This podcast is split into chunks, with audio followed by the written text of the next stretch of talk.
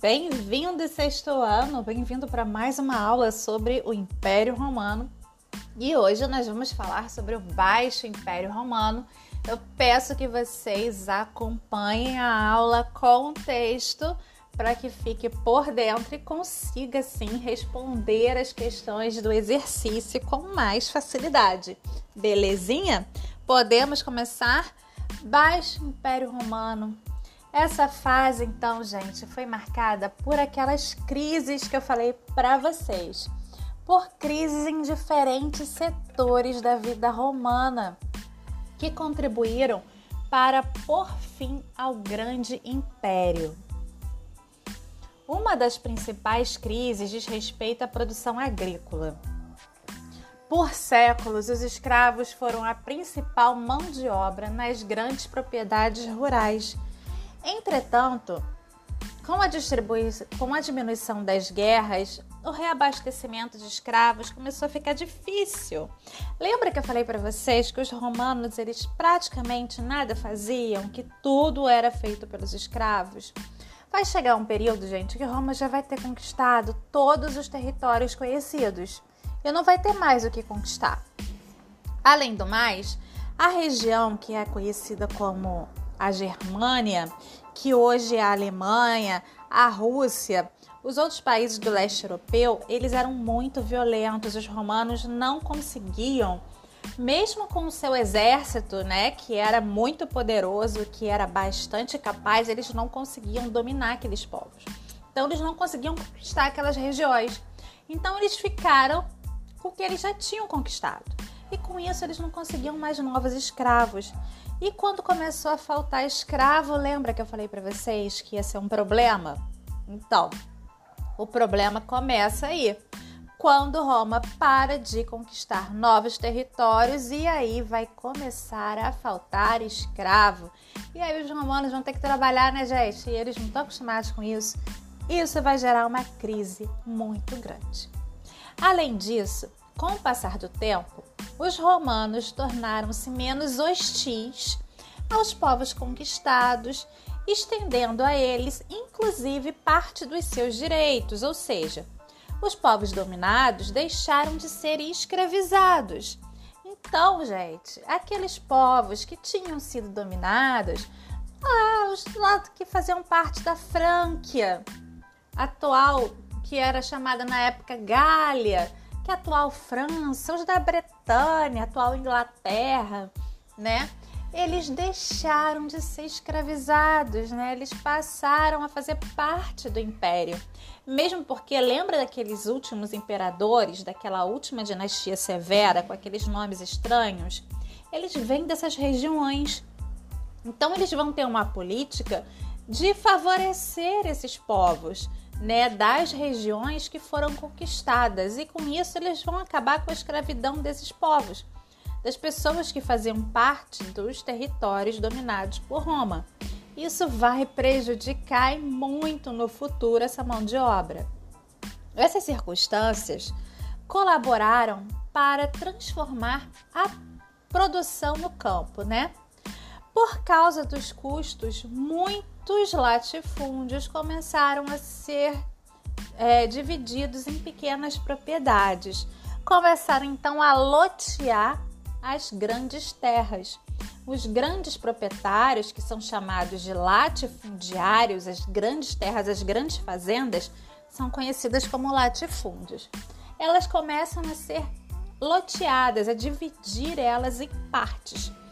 Então começam a ser divididas em, em pequenas propriedades.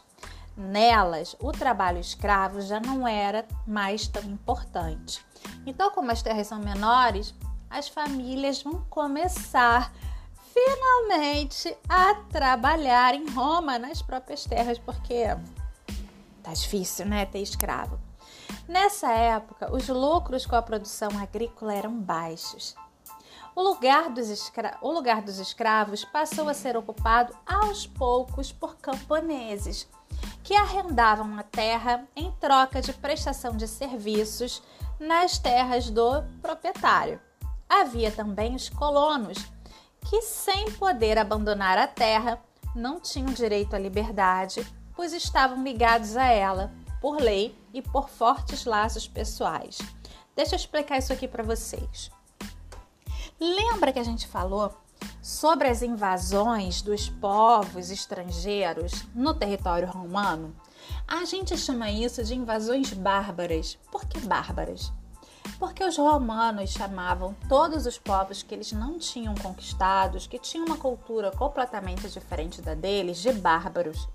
E aí, hoje em dia, bárbaro virou adjetivo para alguém que não é civilizado, que não tem um comportamento considerado assim muito educado, que era a forma como os romanos viam essas populações. Então esses povos chamados de bárbaros começaram a entrar no império, a invadir as cidades, porque realmente eles não eram muito educados. E eles passaram a invadir as cidades romanas e a saquear ia causar transtornos enormes nas cidades. Ah, eles eram muito violentos. Lembra que eu falei que o exército não conseguia vencer esses povos? Não conseguiam dominar? Eles eram extremamente violentos, atacavam as cidades e, com isso, grande parte da população urbana, com medo dos ataques bárbaros, eles acabam migrando para o campo. E aí os proprietários de terra, os grandes proprietários, os latifundiários, que já estavam sem escravo e estavam recebendo prejuízos financeiros, eles vão ver nisso uma oportunidade. Eles vão começar a lotear as terras e vender para essas pessoas que estavam desesperadas, querendo fugir da cidade por conta dos bárbaros que estavam sempre atacando. Em troca, ele vai oferecer proteção a essas pessoas, já que tecnicamente ele tem uma fortificação, ele tem um exército, ele era mais rico, né? Então ele vai dar refúgio a essas pessoas. Essas pessoas vão então ser proprietárias, vão comprar esses lotes e vão passar a viver nesses lotes e a trabalhar. Algumas não vão ter dinheiro para comprar. E aí o proprietário dessas terras gigantescas vai começar a distribuir as terras para as pessoas na forma de colonato. Como que é isso? As pessoas vêm da cidade e aí elas passam a trabalhar na terra que é do Senhor, como se fosse um empregado. Mas eles, como eles são empregados, ele, o, o dono da terra, o proprietário, ele ainda está muito acostumado com a questão dos escravos, né? Ele tinha escravos a vida inteira.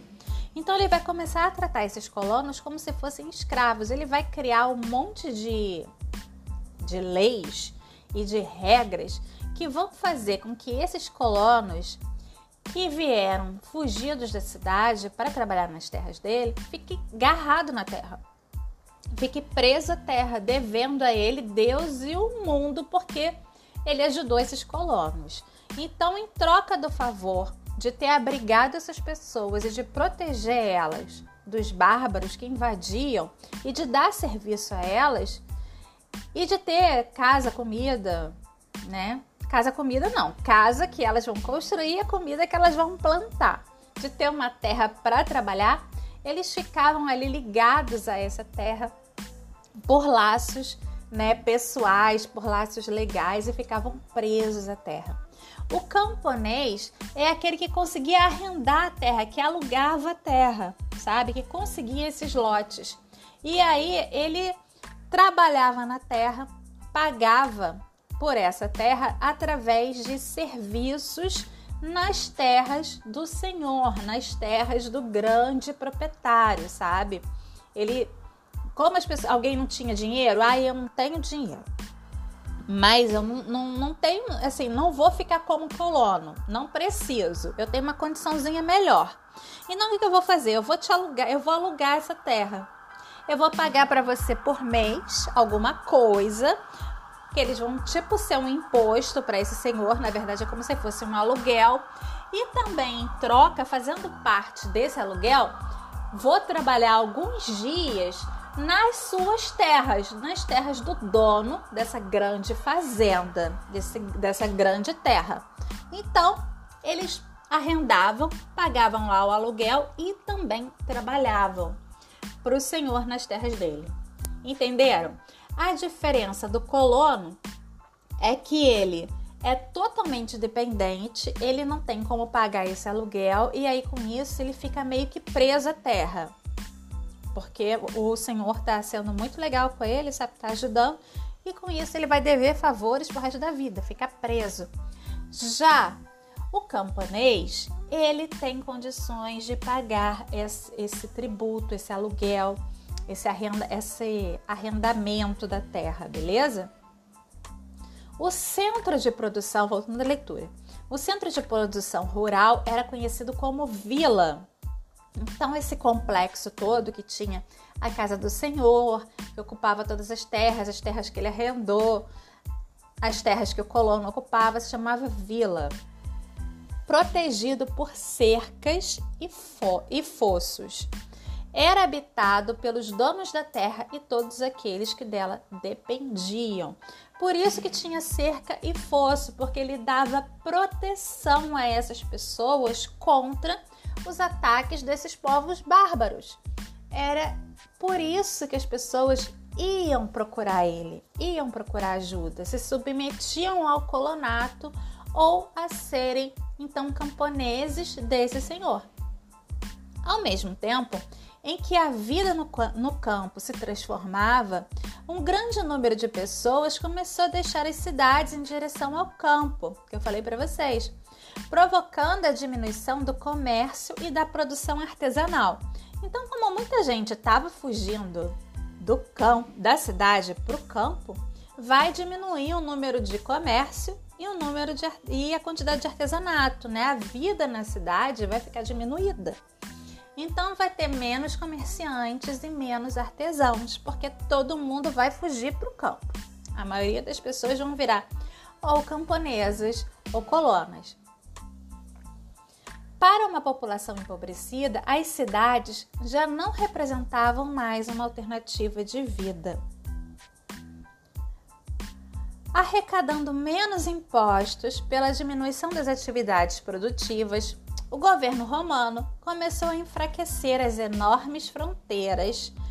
Já não tinham como ser vigiadas contra a invasão dos povos inimigos, dos bárbaros. Então, como não tinha mais gente na cidade, eles não tinham mais como cobrar tantos impostos. Então, e também a agricultura diminuiu para caramba a produção. E aí o governo sem dinheiro não tinha como pagar o salário dos soldados que cuidavam das fronteiras, as enormes fronteiras aí do Império Romano. Né? Fronteira dessa, né, gente? Vocês viram o mapa do Império. E aí, sem salário, quem é que vai trabalhar? Você vai? Você vai ficar lá enfrentando esses bárbaros que eram extremamente violentos? Você vai querer ficar lá de graça, sem o seu salário? Não, ninguém ficou. Todos os soldados foram embora e com isso, os povos bárbaros, os inimigos, eles vão invadir literalmente as fronteiras do império na parte da Europa, que eu falei para vocês que eram os germânicos, né? Era o pessoal do leste europeu, era o pessoal que ocupava a região que hoje é a Alemanha, que hoje é a Rússia, a Iugoslávia, esse pessoal que eles não conseguiram conquistar é que vão começar a invadir, que são os chamados bárbaros. Então, o imperador vai ter a ideia de dividir o Império Romano, tipo, larga esse pessoal aí que está sofrendo a invasão para lá e vamos ficar com a parte que não está sendo invadida aqui para a gente se garantir, né? Então vai ser feita essa divisão. Vamos ver como é que foi feito isso. Em 395, o imperador Teodósio dividiu o império em duas partes. Império Romano do Ocidente, com a capital em Roma, essa aí que ninguém queria, que estava sendo invadida, essa aí que deu ruim, e o Império Romano do Oriente, com capital em Constantinopla, lá na Turquia, que é a parte que estava boa, que não tinha ninguém invadindo, que era a parte rica, era ali que era ali que o imperador queria ficar, sabe? Queria largar Roma para lá. Com essa medida, acreditava que fortaleceria o império. Achava, por exemplo, que seria mais fácil proteger as fronteiras contra ataques de povos invasores. Os romanos chamavam esses povos de bárbaros por terem costumes diferentes dos seus.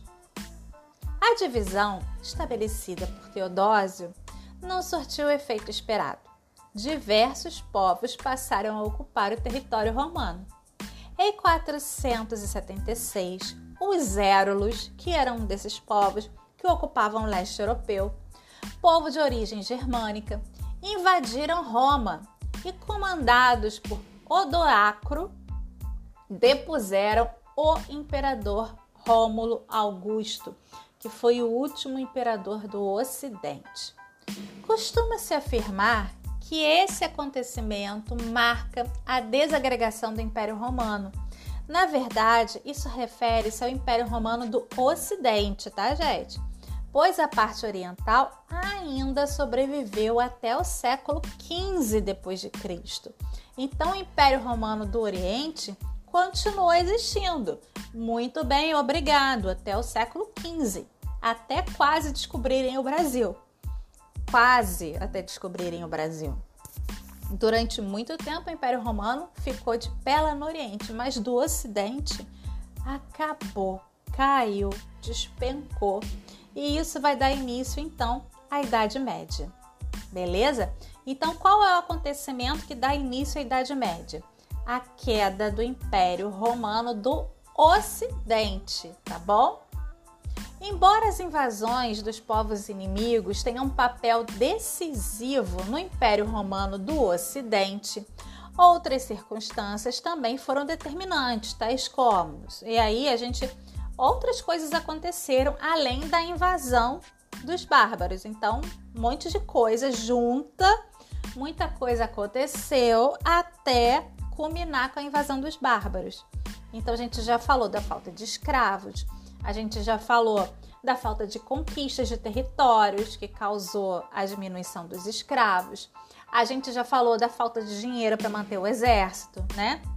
Então vamos listar esses acontecimentos aí que vão culminar nessa ruína do Império Romano do Ocidente. Então a gente tem elevados gastos com a estrutura administrativa e militar. Afinal de contas, manter um império daquele tamanho, né, que falando idiomas totalmente diferentes, com culturas totalmente diferentes, devia ser um gasto absurdo.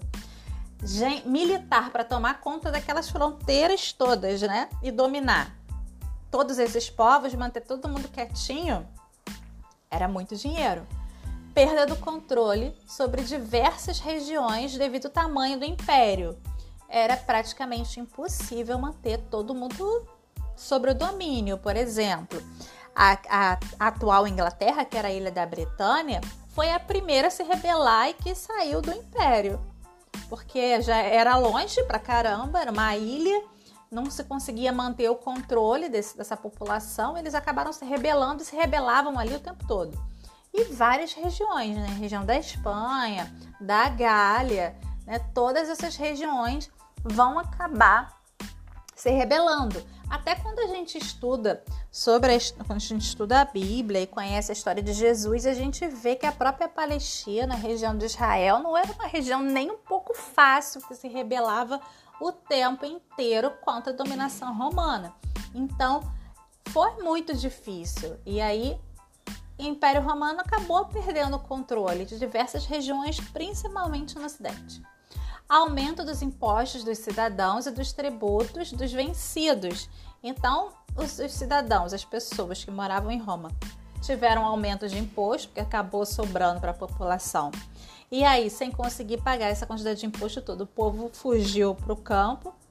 E os tributos dos vencidos são os impostos que eram cobrados às populações das regiões dominadas, que era cobrado dos israelenses, que eram cobrados dos espanhóis, que eram cobrados dos franceses, que eram cobrados de todas as outras, dos egípcios, de todas as regiões que foram dominadas. Aumentou o imposto para eles, né? Isso acabou causando rebelião e acabou causando o motivo de muitas dessas regiões é, saírem do controle do império acabarem se dividindo mesmo. Corrupção política. Bom, gente, a corrupção existe desde da Babilônia, desde os Sumérios, desde a Mesopotâmia. O Império Romano era extremamente corrupto. A corrupção é algo muito velho, muito antigo. E eu vou dizer para vocês que eu duvido que acabe. Não vai acabar tão cedo. É, faz parte do ser humano. O ser humano é corrupto. E o Império Romano era extremamente corrupto. Então a corrupção acabou ruindo as estruturas do império. Crise no fornecimento de escravos com o fim das guerras de expansão, a gente já viu. Continuidade das lutas civis entre patrícios e plebeus, porque sim, sempre né, vai existir uma luta de classes entre a classe dos ricos e os pobres, que nunca têm direito a nada, que são sempre explorados, e a, a difusão do cristianismo. Então, o cristianismo vai se tornar a religião oficial no Império Romano mas antes disso, antes de se tornar uma religião oficial, vai causar bastante divisão dentro do império, tá? Vai ser um, um problema para os imperadores romanos que vão se opor ao cristianismo dentro do Império Romano, porque é uma religião que vai crescer muito fortemente dentro do império e tem valores que vão completamente contra os valores dessa sociedade romana de então. Então, o fim do poderio romano constitui long, um longo processo que durou centenas de anos. A partir daí, começou a se formar uma nova organização social, política e econômica, o sistema feudal, que predominou na Europa Ocidental até o século XV. E o sistema feudal está dentro do conteúdo de Idade Média, que é o nosso próximo conteúdo tá bom? Então, quando acaba o Império Romano do Ocidente, começa a Idade Média e o sistema econômico dessa Idade Média é o sistema feudal, que é esse sistema que a gente já começou a ver dos colonos e dos servos, beleza? Um beijo para vocês. Agora vocês vão responder as questões que estão aqui abaixo. São um pouco mais de questões, são seis questões, porque o assunto é mais complexo, é mais denso. Essa aula até foi um pouco maior, tá bom? Mas não se espantem. É importante que a gente entenda bastante e que esse conteúdo fique bem compreendido para gente, para que a gente entenda bem a Idade Média depois, tá bom? Um beijo para vocês e até a nossa próxima aula.